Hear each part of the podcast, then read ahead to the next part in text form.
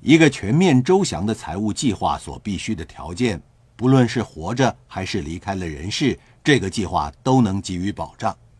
以一个每年的收入少于五万美元的人为例，他安全的财务计划里应该具备哪些部分呢？我将会从三方面加以说明，包括了一个安全的保障计划、一个安全的储蓄计划以及一个安全的增长计划。一个安全的保障计划需要有基本的汽车保险、家庭保险和伞形责任保险。如果你牵涉任何法律诉讼，伞形责任保险能够为你提供一定程度的保护作用。其他的保障成分包括残障保险和健康保险。社会保障通常归并在残障和健康保险之内。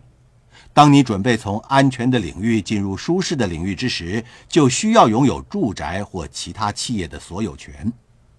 一个安全的保障计划还包括了人寿保险。人寿保险种类繁多，特别适合那些每年收入在五万美元或是以下的人。我相信任何一个人都有能力购买人寿保险作为他们财产的一部分。有些人认为他们没有购买保险的需要，我认为这是一个错误的观念。